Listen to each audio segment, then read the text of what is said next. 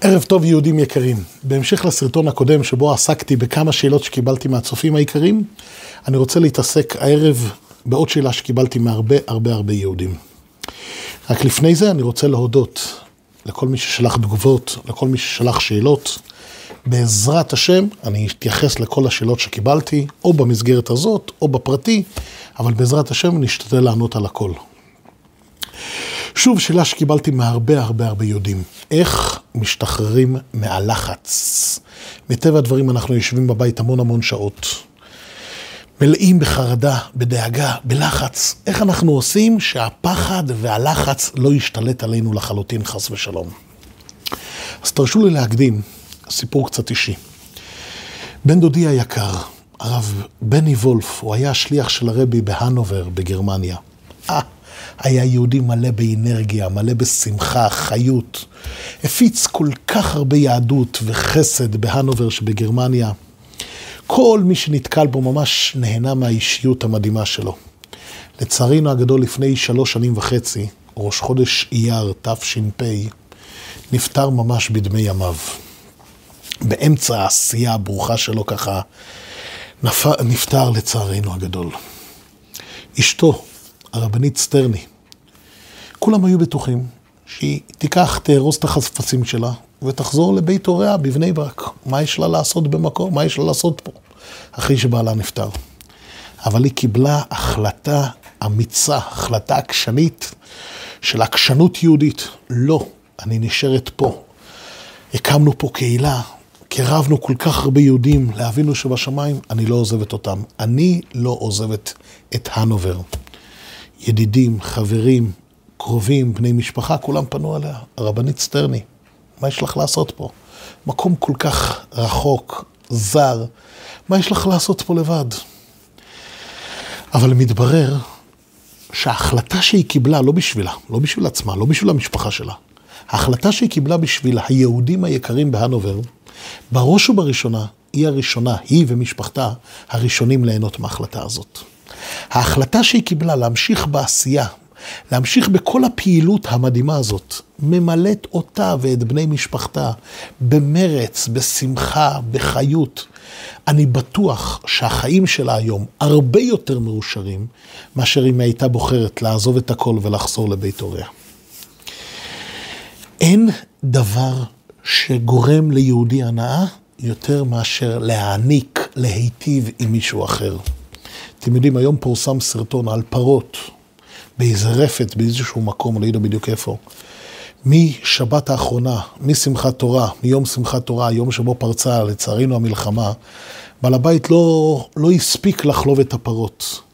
מתברר שאפילו הפרות כל כך רוצים לתת חלב, כל כך רוצים להעניק, כל כך רוצים להשפיע. פרות, קל וחומר, בן בנו של קל וחומר, באנשים, בטח ובטח ובטח ביהודים. אין דבר שמשמח אותנו יותר מאשר לעשות טוב למישהו אחר. אז תרשו לי להציע עצה פרקטית ופשוטה. יהודים, במקום לשכוח חס ושלום בלחץ, במקום לשכוח חס ושלום בעצב, בפחדים, תבחרו להעניק למישהו, ברוחניות וגם בגשמיות. ברוחניות, תדאגו להשפיע על עוד יהודי שהניח תפילין. אפילו אם אתה משפיע עליו להניח תפילין חד פעמית, אתה עשית חסד גדול איתו. עשית משהו עצום בשביל עם ישראל, שכל כך זקוק לתפילין, כמו שדיברנו, שהסרטון מטיל פחד על אויבי ישראל, מביא הצלחה וניצחון גדול לעם היהודי. שאתה תשפיע על עוד יהודי, תקרב עוד יהודי, אתה תעשה לא טובה, ושוב תעשה לעם היהודי, ולכל הראש תעשה לעצמך טובה, גם בגשמיות. תבחר מישהו שאתה דואג שהימים הללו יעברו עליו בקלות יותר גדולה, יעברו עליו בשמחה יותר גדולה. אז זה יכול להיות עזרה פיזית, יכול להיות מישהו שזקוק לעזרה בקניות, או עזרה בכל מיני דברים אחרים, אפילו טלפון, אפילו טלפון. אם אתה בוחר אם אתה בוחר להרים טלפון ליהודי, לפעמים הטלפון היומי שלך יכול לגרום לו לשמחה כל כך גדולה, הוא יעבור את הימים האלה בקלות ובשמחה הרבה יותר גדולה. ואתה, אתה, הראשון ליהנות מזה. גם לזה כיוונו חז"ל במאמר המפורסם, יותר ממה שבעל הבית עושה עם העני, העני עושה עם בעל הבית. שאתה מעניק למישהו בכל התחומים, שוב, בגשמיות, ברוחניות, בכל התחומים בגשמיות, בכל תחום ותחום, אתה דבר ראשון, אתה ממלא את עצמך בשמחה ובחיות. ועוד דבר, יהודים יקרים, מותר לשמוח, גם אם הלב לא מבין למה. מותר פשוט לקחת את הרגליים ולהתחיל לרקוד. מהחיצוניות, השמחה תבוא אל הפנימיות. מהרגליים, השמחה תבוא אל הלב. בטח ובטח אם אתה גם לוקח את הילדים והילדות שלך. פשוט מתחיל לרקוד ולשמוח איתם. הרבי הצמח צדק, הרבי השלישי של חב"ד סיפר, שבלילה לפני ש... סביו הגדול, הסבא, אדמו"ר הזקן בעל התנא, לפני שהוא הסתלק מן העולם, סיפר הרבי הצמח צדק, הייתי שקוע בדכדוך, התפללתי ערבית מתוך ניגון עצוב. היה הרבה סיבות להיות עצוב. הסבא הצדיק, בעל התניא, עומד להסתלק מן העולם. זה כמובן גרם לו עצב גדול. אבל כשסיימתי תפילת ערבית, אמר לי הסבא, לא, צריך להתפלל מתוך שמחה. והוא הביא את הפסוק שאומר הנביא יחזקאל, הוא אמר לו את זה בשם רבו המגיד ממזריץ'. הפסוק ביחזקאל אומר ככה, כמראה אדם עליו מלמעלה. כמו שאדם מראה פה מלמטה, ככה גם מראים לו מלמעלה. שוב, כמראה אדם עליו מלמעלה. אם אתה מתנהג בשמחה, על אף שהשמחה היא חיצונית, על אף שאתה לא מבין למה לשמוח. ואנחנו באמת נמצאים בתקופה שלא תמיד אנחנו מבינים למה, למה, למה צריך לשמוח.